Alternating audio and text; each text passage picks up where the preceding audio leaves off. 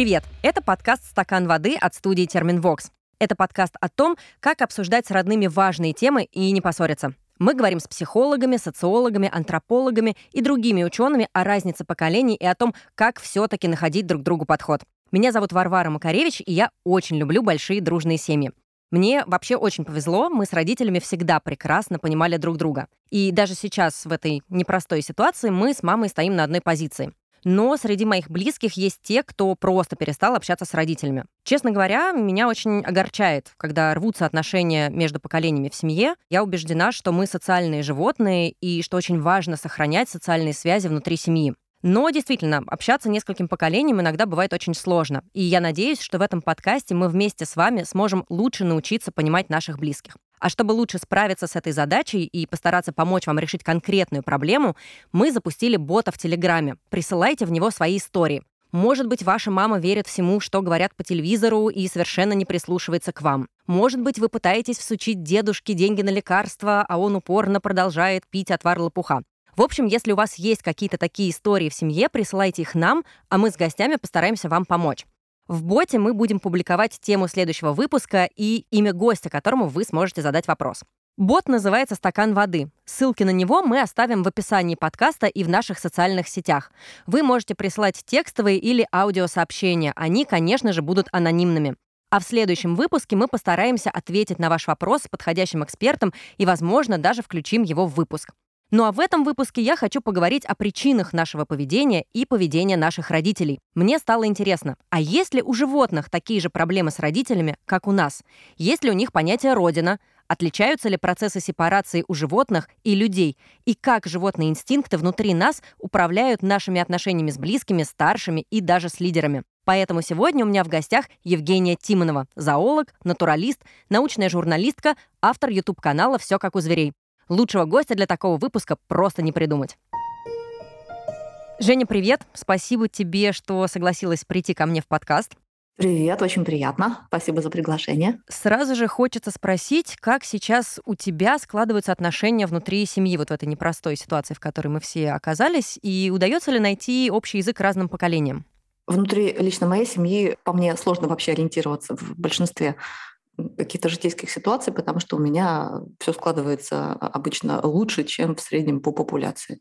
И поэтому внутри моей семьи все в порядке в смысле э, взаимопонимания и нахождения по одну сторону. Ну вот той, услов, той трещины, хотелось бы сказать условной, но она становится все менее условной, к сожалению, которая проходит теперь в, внутри нашего общества, внутри ячеек этого общества, внутри наших семей, а некоторые особенно чувствительные люди чувствуют ее даже внутри собственного сердца. Мы с тобой, получается, те счастливцы, у кого внутри семей между разными поколениями все складывается достаточно удачно, но есть все-таки люди, для которых конфликт поколений это не просто какое-то словосочетание, они все проходят на себе. Что происходит у животных? Есть ли у животных конфликт поколений, или все-таки там всем правят инстинкты, и конфликт поколений им просто неведом?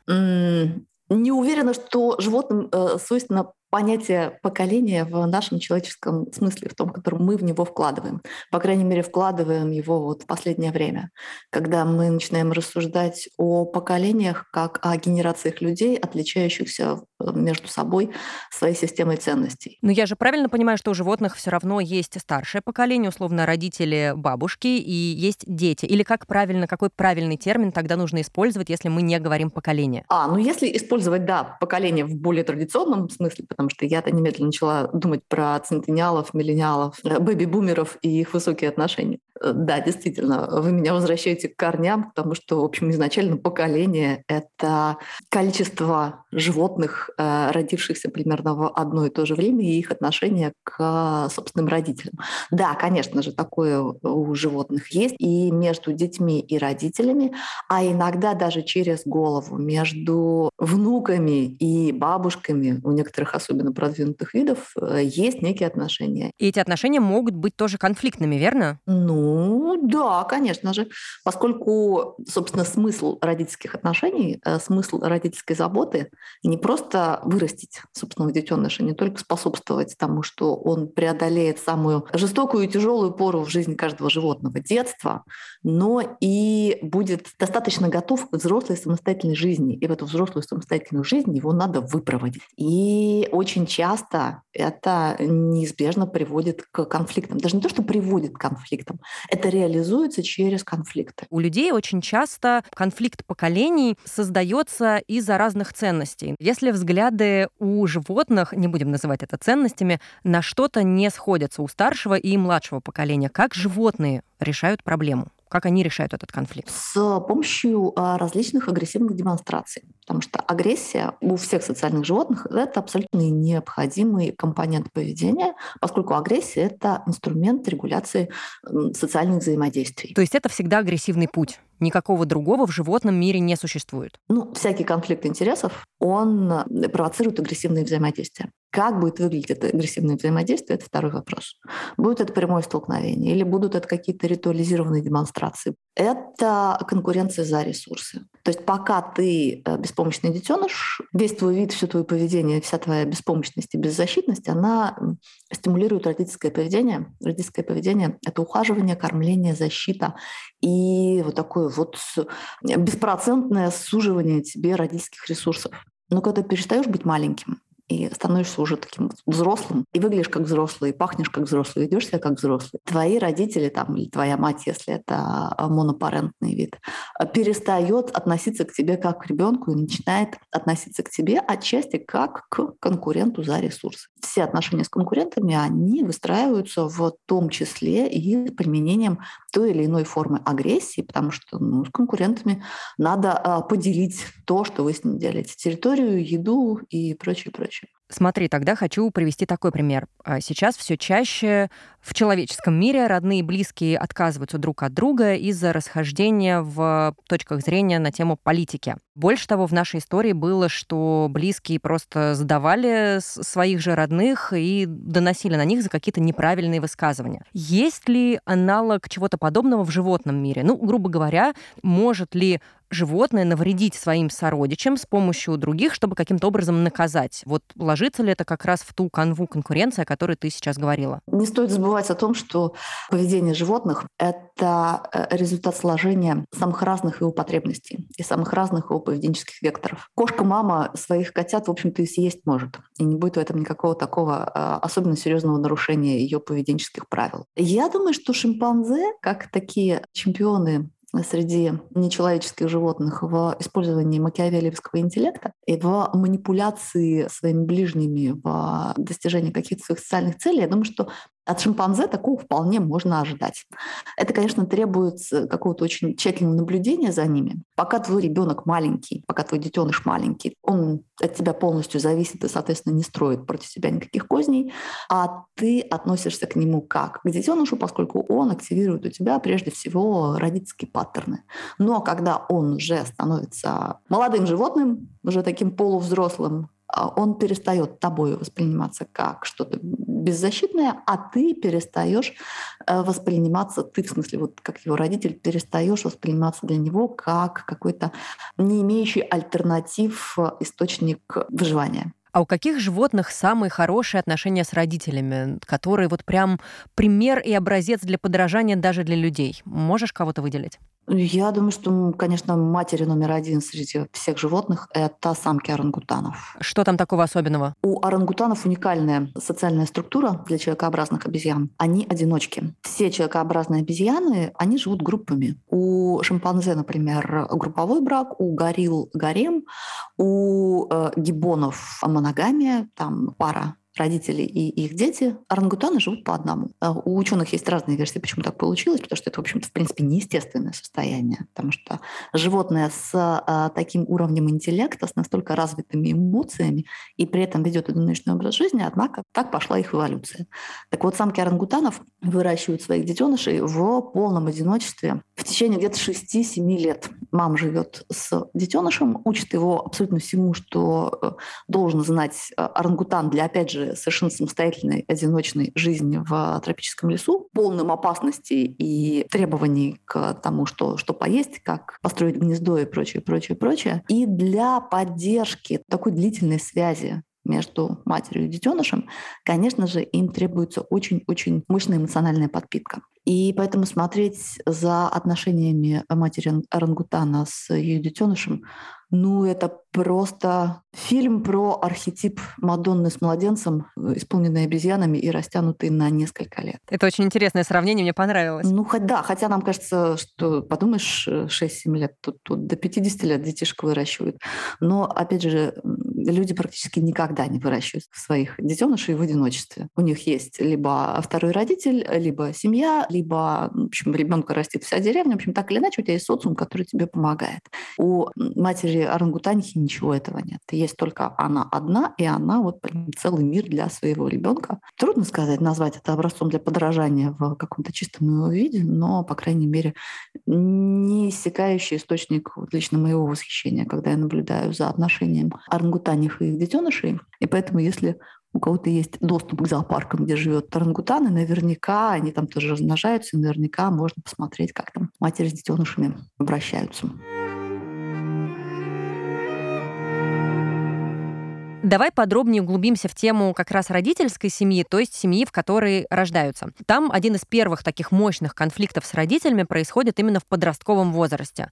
Как выглядит пубертат у животных? Он чем-то похож на наш или чем-то отличается? Есть ли там такой же подростковый бунт против собственных родителей? Ну, собственно, подростковый бунт — это и есть период сепарации когда дети должны уходить от родителей, либо, по крайней мере, проявлять э, первые какие-то вот поведенческие формы, которые впоследствии превратятся в их самостоятельное поведение. Ну, например, бывает у слонов, бывает у волков, бывает у тех животных, которые, с одной стороны, должны набрать как можно больше опыта у своих родителей, то есть у которых, например, есть какие-то сложные э, формы охоты, либо у которых есть э, очень много каких-то вещей, вещей, которые надо запомнить в плане еды, в плане каких-то тактик защиты.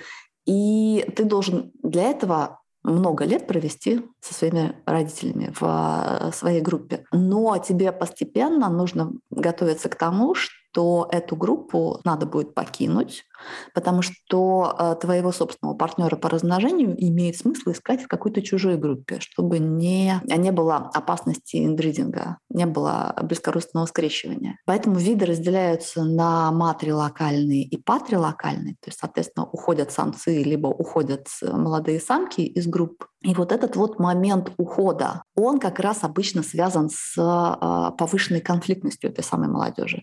Это это совпадает по времени с а, наступлением полового созревания, поднимаются гормоны, при этом они еще достаточно, если эта гормональная система работает несбалансированно, а поведение из-за этого тоже начинает а, быть очень несбалансированным. Он все еще не усвоил нормы поведения в группе в достаточной мере, чтобы точно быть застрахованным от того, чтобы делать что-нибудь не то. Вот при этом его уже как детеныша не воспринимают, потому что он уже большой, практически взрослый э, зверь. И вот здесь, вот, например, у павианов в это время максимальное количество эпизодов инфантицида и инфантицид — это убийство детенышей. Оно как раз не про беспомощных детенышей, которых убить гораздо проще, а уже неплохо вооруженных и достаточно сильных подростков. Но эти э, достаточно сильные подростки ведут себя настолько неуместно и настолько раздражающе, что взрослые самцы просто не могут удержаться от искушения наказать его каким-нибудь наиболее доходчивым способом. Пока многое из того, что ты говоришь, очень похоже на мир людей. Да, в этом смысле мы не то чтобы прям очень сильно отличаемся, меняемся, у нас просто все это ну, растянуто на, на гораздо более длительные сроки. А так-то да. Из того, что ты сказала, я услышала, что у животных есть сепарация. А есть ли какие-то животные, которым она не свойственна, которые всю жизнь продолжают жить с родителями и никогда не покидают свою родительскую семью? Есть такое? Да, конечно же, это великая совершенно группа животных, Эдвард Уилсон, ученый, создавший дисциплину социобиологию, по их поводу выпустил книгу, которая называется «Ни много ни мало. Хозяева Земли». И она э, посвящена муравьям и людям. И сравнению, которые для Уилсона очевидны. Это, ну, прежде всего, колониальные насекомые. То есть то, что это люди, это, это понятно, это мы сами про себя знаем. Мы действительно можем при э, успешном стечении обстоятельств жить со своими родителями долго, счастливо, в общем-то, всю жизнь. Похожая история есть у колониальных организмов, у тех, кого называют эусоциальными животными, которые образуют колонии, функционирующие по принципу единого организма. Когда э, нас как бы, в общем-то, много, но мы при этом преследуем единую общую цель, и жизнь каждого из нас по отдельности имеет гораздо меньше значения, чем существование нашей вот этой общей колонии. И к таким организмам относятся муравьи, термиты, пчелы. Ну, в принципе, э, ракообразные, паукообразные проявляют какие-то зачатки у социальности, но там рано еще говорить об этом. А из млекопитающих это Голые землекопы, такой есть очень интересный грызун в восточноафриканских пустынях и сухих саваннах живет под землей. Ну и, в общем-то, люди проявляют некоторые зачатки эусоциальности, хотя еще до голых землекопов нам в этом плане еще далеко. Там дети никуда не уходят от своих родителей. Более того, предполагается, что сам феномен эусоциальности, эусоциальность переводится с греческого как «хорошее общество». Эо — это хороший, благородный, а социум, соответственно, общество. Так вот, это хорошее общество возникло из-за поломки как раз механизма расселения. Когда раньше размножение, оно обязательно подразумевало, что дети твои э, вылупились, и куда-то убираются от тебя подальше, чтобы вам захватывать землю как-то в отдельности друг от друга и друг другу не мешать. Но оказалось, что если твои дети никуда от тебя не уходят, то этим можно прекрасно воспользоваться, потому что из этих детей можно сделать твою еще одну такую биологическую оболочку. То есть э, королева-мать, например, у муравьев, она всю жизнь откладывает яйца в огромном количестве, несколько миллионов ее дочерей, то есть, в общем, как бы они, э, это все, все рабочие муравьи — это самки, единственное, что обычно не способны к самостоятельному размножению.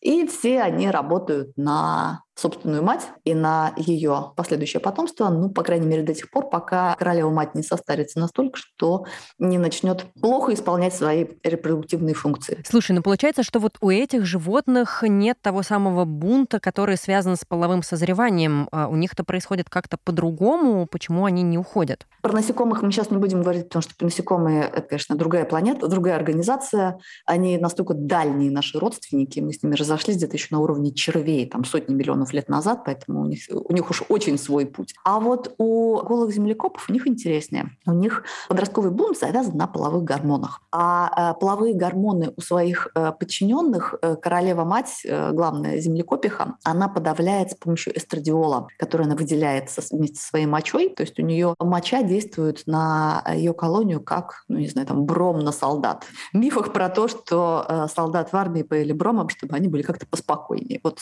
про солдат неизвестно, а вот голые землекопы действительно становятся поспокойнее просто от того, что королева-мать их активно успокаивает. Но когда, опять же, она начинает там стареть, болеть и э, переставать э, справляться с своими королевскими обязанностями, соответственно, у нее снижается гормональный фон, и вот этот вот транквилизатор, он перестает действовать, и вот тут начинается, да, бунт всей колонии сразу. И подросших детенышей, в которых включаются все какие-то э, половые, ну, собственно, половые гормоны, гормоны, которые изменяют их поведение, и ее подчиненных, которые тоже приходят в себя и обнаруживают, что а, вокруг очень много потенциальных партнеров по размножению, б, надо немедленно, э, ну, самкам, по крайней мере, вступать в битвы за статус, потому что появилась возможность стать э, доминантом своей колонии. Вот. И, в общем, происходит некое смутное время, пока в боях не выясняется новая королева, которая, опять же, начинает потом выделять мочу с эстрадиолом, и опять все успокаиваются и начинают относиться друг к другу исключительно как такой вот бесполый товарищ по строительству колонии. Пока я тебя слушала, я подумала, боже, как же скучно мы живем. А, но давай вернемся к нашим семьям. Смотри, у нас у людей обычно принято поддерживать связь между поколениями, нас учат, что нужно уважать старших, обязательно помогать своим предкам. Кто-то иногда совсем в это углубляется, даже живет за их счет. Что происходит в дикой природе у животных? Как они взаимодействуют со своими родителями? Ну вот если мы сейчас отставим в сторону а, муравьев и голых землекопов и вернемся к кому-то, кто ближе все-таки к людям. С одной стороны, конечно, ближе всего к нам шимпанзе, очевидно. С другой стороны, э, есть э, совершенно внешне не похожая на нас группа млекопитающих, которая, тем не менее, разделяет с нами один очень важный принцип устройства общества. Это касатки, у которых тоже есть бабушки. Такой вот удивительный феномен. Звучит очень мило. И еще более мило звучит это явление, когда у животного вообще появляется, у, у вида появляется такой феномен, как бабушки. А что такое бабушки? Это не просто там какие-нибудь самки, которые живут достаточно долго. Это самки, которые потеряли способность размножаться, но при этом не потеряли всех остальных своих способностей. Собственно, как и у людей, у касаток э, точно так же есть менопауза. В общем, практически уникальное явление. Оно есть только вот у людей, у касаток и у еще одного вида дельфинов — это гринды. И это когда ты примерно на половине своего жизненного срока, так чуть-чуть за половину, теряешь фертильность, не имеешь больше возможности э, заводить своих собственных детей, но при этом живешь после этого долго и счастливо еще много десятилетий. Касатки живут тоже где-то до 90 лет, и э, примерно к 50 годам они перестают размножаться и переходят в роль э, такого вот играющего тренера матриарха своей группы, у касаток, э, как и у слонов, матриархат, и матриарх группы больше не расходует э, ресурсы собственного организма на беременность и вынашивание собственных детенышей и внимание свое не расходует на вот фокусировку на заботу о собственном детеныше, а распространяет свое внимание и свой культурный багаж на всех детенышей группы. Такая типичная бабушка, ну то есть получается, что у касаток есть та же иерархия, что у нас, вот бабушка, ее нужно слушаться и уважать. Да, именно так. Бабушка знает лучше всего все приемы охоты, все, в общем, все вот эти вот э, неведомые для нас э, компоненты повседневной жизни касаток, она вот хранитель этого всего необходимого совершенно для всей группы знания. И она им делится, и она контролирует и координирует координирует все действия группы, к ней обращаются за какой-то советами, поддержки, не знаю, зачем там э, касатки обращаются к своим старшим, в том числе, например, от нее зависит, собственно, само выживание и сохранение группы, потому что по наблюдениям, когда касатка-матриарх в конце концов погибает, там, умирает от своей старости или почему-то еще, это э, может очень э, плохо сказываться на группе самой. Начинаются разброты шатания. Да-да-да, разброты шатания. Ну смотри, как раз если мы говорим про иерархию, то это, в общем, разговор про власть. И очень часто, к сожалению, жажда власти сопряжена с агрессией. Не всегда возможно удержать свои властные позиции без применения силы. Если мы посмотрим на животный мир, родители или, может быть, как раз бабушки, дедушки проявляют как-то агрессию к своим детям, и кто это делает жестче всего, а кто мягче всего? Может быть, есть вообще какие-то неагрессивные виды животных, которым удается удержать властные позиции без применения силы? Это абсолютно неизбежный компонент социальности, и в ней, в общем, как бы ничего плохого нет. Просто агрессивность может выражаться в тех или иных формах, как какое-то прямое мордобитие, ну и прочие какие-то неприятные формы принимать, которые действительно портят атмосферу, портят сам характер социальных связей в группе. У животных тоже такое есть. Это не только вот у людей бывает, что э, как-то в нашем коллективе как-то не складываются у всех отношения, как-то у нас тут какая-то токсичная атмосфера. Это бывает и у животных тоже. Токсичные животные тоже есть. Абсолютно, да. То есть, например, если почитать Роберта Сапольски, его прекрасную книгу «Записки примата», где он в течение многих лет наблюдал за колонией павианов в Кении, и он там рассказывает как раз про токсичные группы, про здоровые группы. Ну, разумеется, их так не называют, тогда еще не было такого рода терминов. Способ управления стиль руководителя присутствует у животных тоже. Одни удерживаются на э, верхних позициях э, с помощью ну, чего-то более агрессивного. Другие большую ставку делают на поддержку, собственно, самой группы.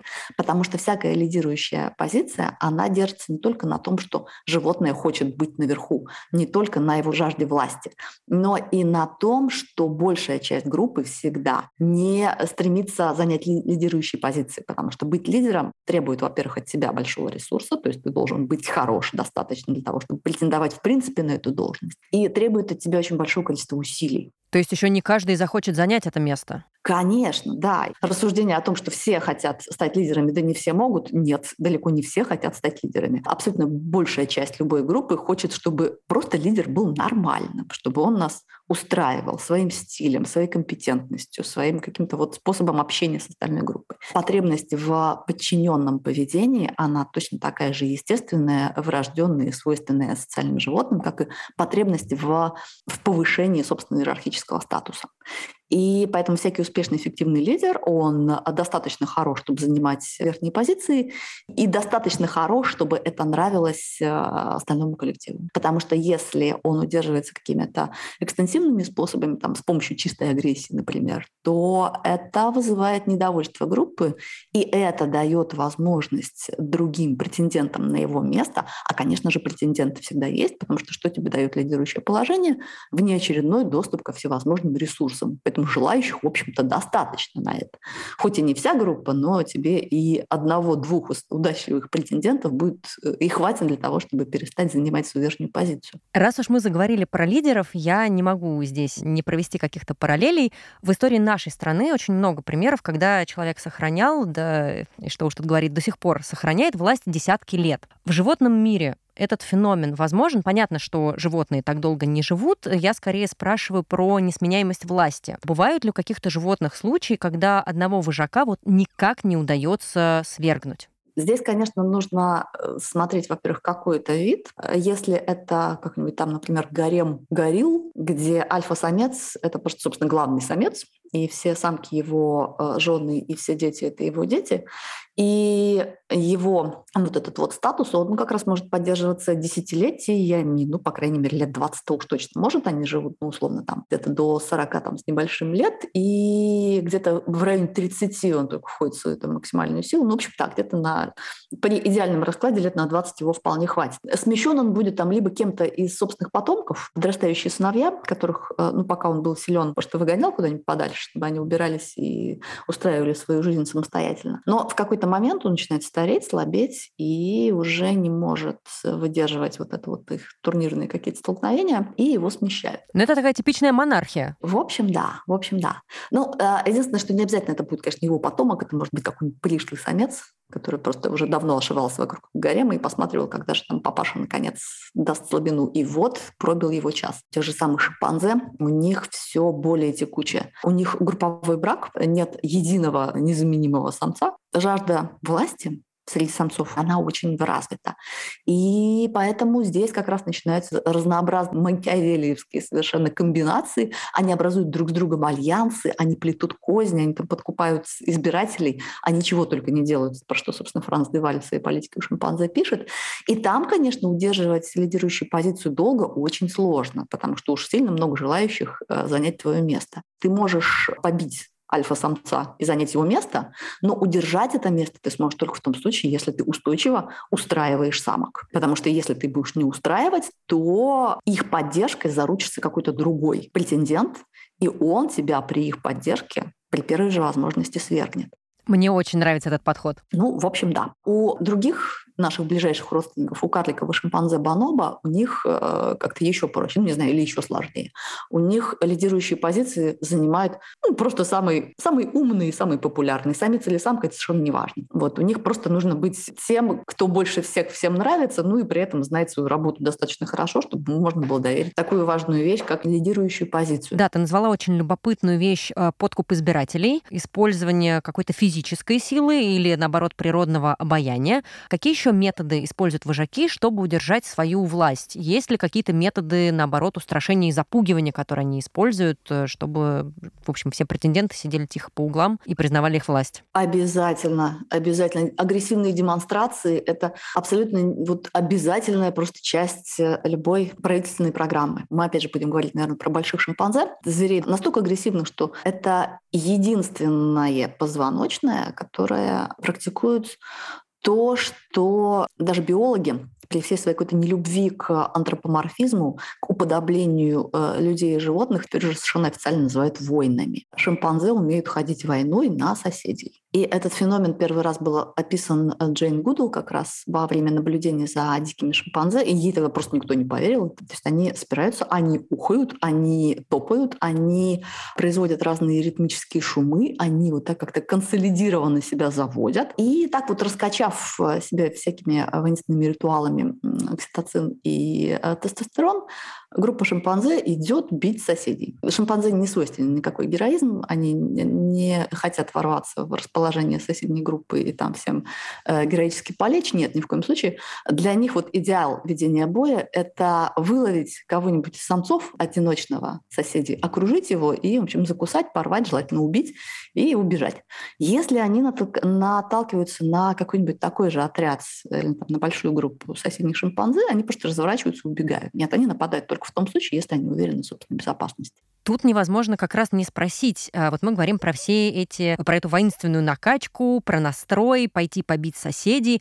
А зачем они это делают? Ну, то есть у людей очень часто это прикрывается патриотизмом. Защищаем свою территорию, свою родину. У шимпанзе, условно, есть понятие и концепт патриотизма, или у них какие-то другие причины ими движут, и на территории им вообще плевать? Патриотизм, конечно, действительно это такой человеческий концепт, но а, то, что есть у животных, биологами называется пархиальный альтруизм. Это альтруизм, который направлен на своих, на свою группу. И вот шимпанзе демонстрируют что-то вот максимально похожее на, ну, в общем, на наши, на человеческие проявления. Они могут там драться за власть, лидирующие шимпанзе могут как-то обижать э, субдоминантов, но это до того момента, пока рядом с ними не появляется какой-то внешний враг. Внешним врагом как раз может быть соседняя группа шимпанзе. На всякий случай они воспринимают их, опять же, как конкурентов, как тех, кто может тоже, в свою очередь, на нее напасть.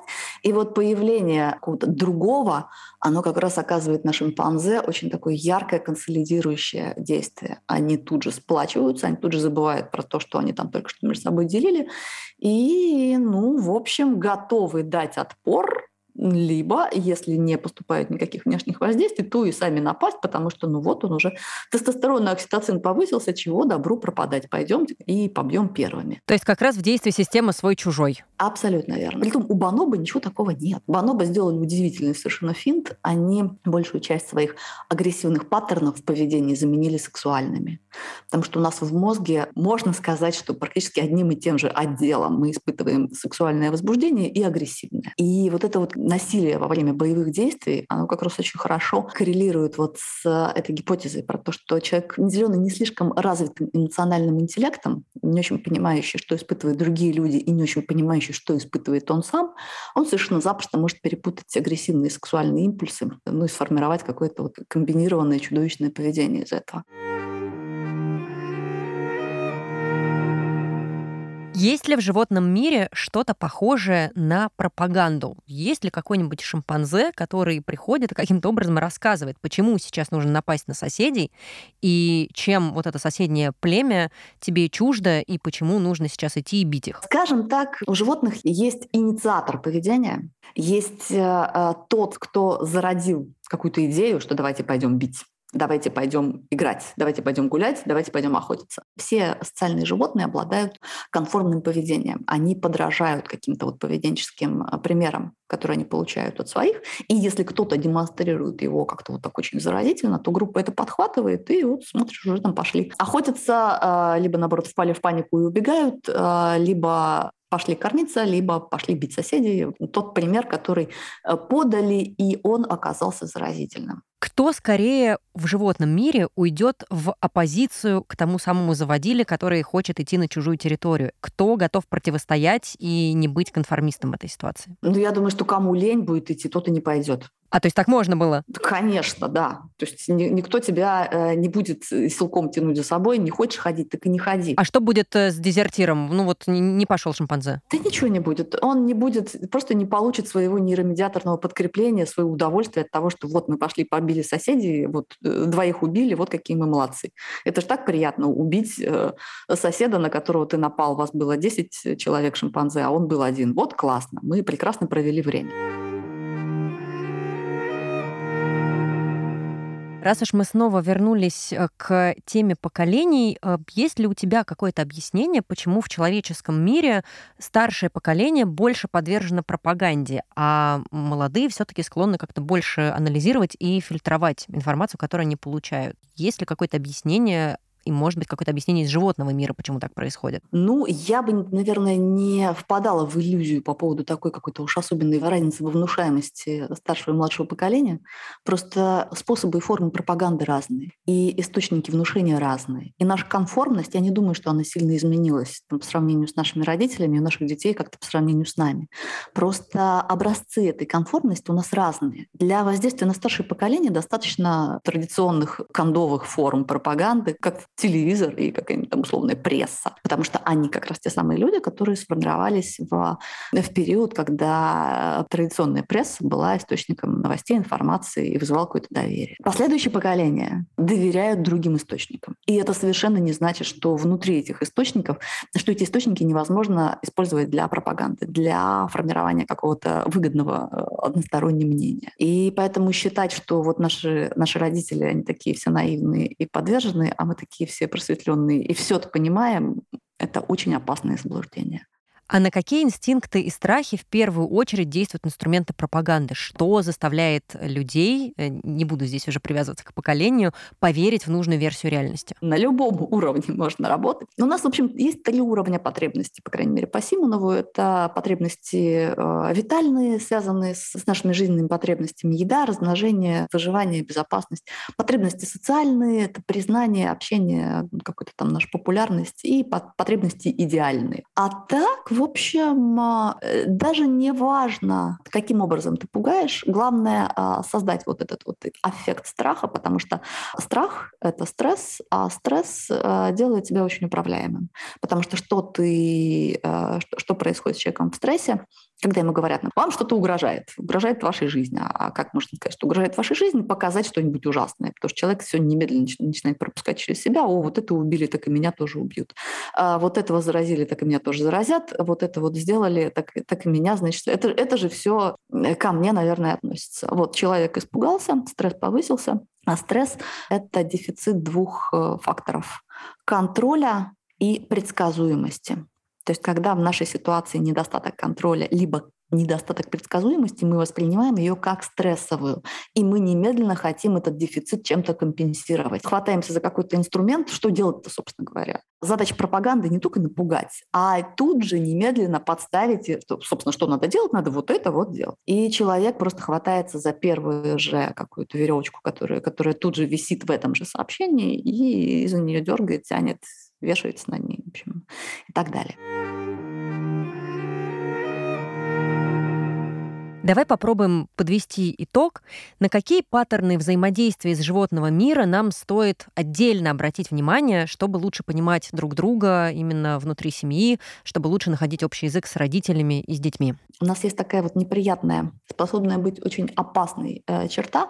Мы вид, который эволюционно сформировался в, в условиях очень высокой внутригрупповой кооперации, и межгрупповой конкуренции. Мы конкурировали, с одной стороны, со всевозможными падальщиками, там, всякими условными гиенами, например, в саванне, конкурировали с другими группами людей, с другими группами приматов. И, в общем, а, нашим основным инструментом этой конкурентной борьбы было как раз объединение внутри своей группы. Поэтому для нас свои, для нас вот это вот добровольное родство — это настолько номер один, что то это полностью отключает у нас любую рационализацию. Как только мы в условиях вот этого страха, неопределенности, стресса оказываемся, нам нужно немедленно объединиться с, с какими-то своими и против каких-то чужих. То есть у нас вот это вот слепиться вместе и начать драться с другими, а, ну, конечно, никаким шимпанзе не снилась та э, интенсивность вот этого переживания и тот какой-то тестостероновый, окситоциновый угар, в котором мы оказываемся. Вот мы в этом плане очень-очень, к сожалению, управляемы. А что хорошего и миролюбивого мы можем у них забрать? Когда ты осознаешь внутри себя вот эту вот твою звериную природу, ты начинаешь быть способным ну, хотя бы чуть-чуть ее контролировать. Все равно, конечно, это, это такое опьянение, которое тебя очень сильно захватывает, но тем не менее, когда ты понимаешь, что с тобой происходит, тебе уж так невозможно так уж настолько потерять голову и пойти делать что-нибудь непоправимое просто от того, что ты думаешь, что «О, мой внутренний голос говорит, что здорово». Ну, а то, что действительно можно все-таки позаимствовать у своих животных родственников, не реагировать на стрессовую ситуацию дольше, чем она продолжается. Поскольку мы от животных отличаемся, собственно, единственным, наверное, каким-то серьезным фактором – это речью. У нас существует речевая модель мира, и мы с, этой, с помощью этой речевой модели можем не только там общаться друг с другом, не только создавать какие-то наши воображаемые миры, но и жить в этих воображаемых мирах и бесконечно подпитывать себя самосоздаваемыми какими-то стимулами. И поэтому, если вы там с кем-то разошлись в, во мнениях, вы же и, и как-то там даже поконфликтовали. Вы когда перестали конфликтовать, вы же не перестали конфликтовать. Вы закрыли условно свою э, соцсеть и продолжаете э, выяснять отношения, продолжаете ссориться, продолжаете вести агрессивный монолог, диалог уже внутри себя. Так вот это вот, вот это, конечно, надо остановить. То есть животные э, в конфликтных ситуациях реагируют ровно столько, сколько длится конфликтная ситуация. Они не продолжают, не жуют эту агрессивную жвачку внутри себя. Поэтому они они крайне редко умирают от инфарктов и прочих стрессозависимых заболеваний. И вот это, про это, конечно, надо помнить. Отличный итог, Женя, спасибо тебе большое. Действительно, быть осознанными, изучать и слушать себя, наверное, сильно нам облегчит жизнь. Спасибо тебе большое за этот разговор. Мне было ужасно интересно. Я надеюсь, что нашим слушателям тоже. А, и надеюсь, что до встречи. Да, спасибо. Это был подкаст «Стакан воды» от студии «Терминвокс». Подкаст о том, как нам лучше понять своих родных и как найти общий язык с родителями. Меня зовут Варя Макаревич, и сегодня свои вопросы задавала я, а могу задать и ваши.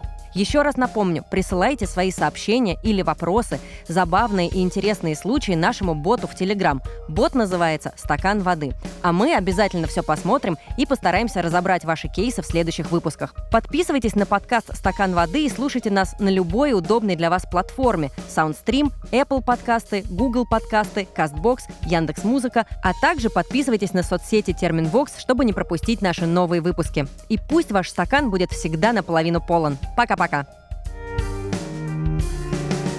Над подкастом работали ведущая Варвара Макаревич, звукорежиссер Александр Павлов, продюсер и редактор Глеб Фадеев и дизайнер Елизавета Семенова.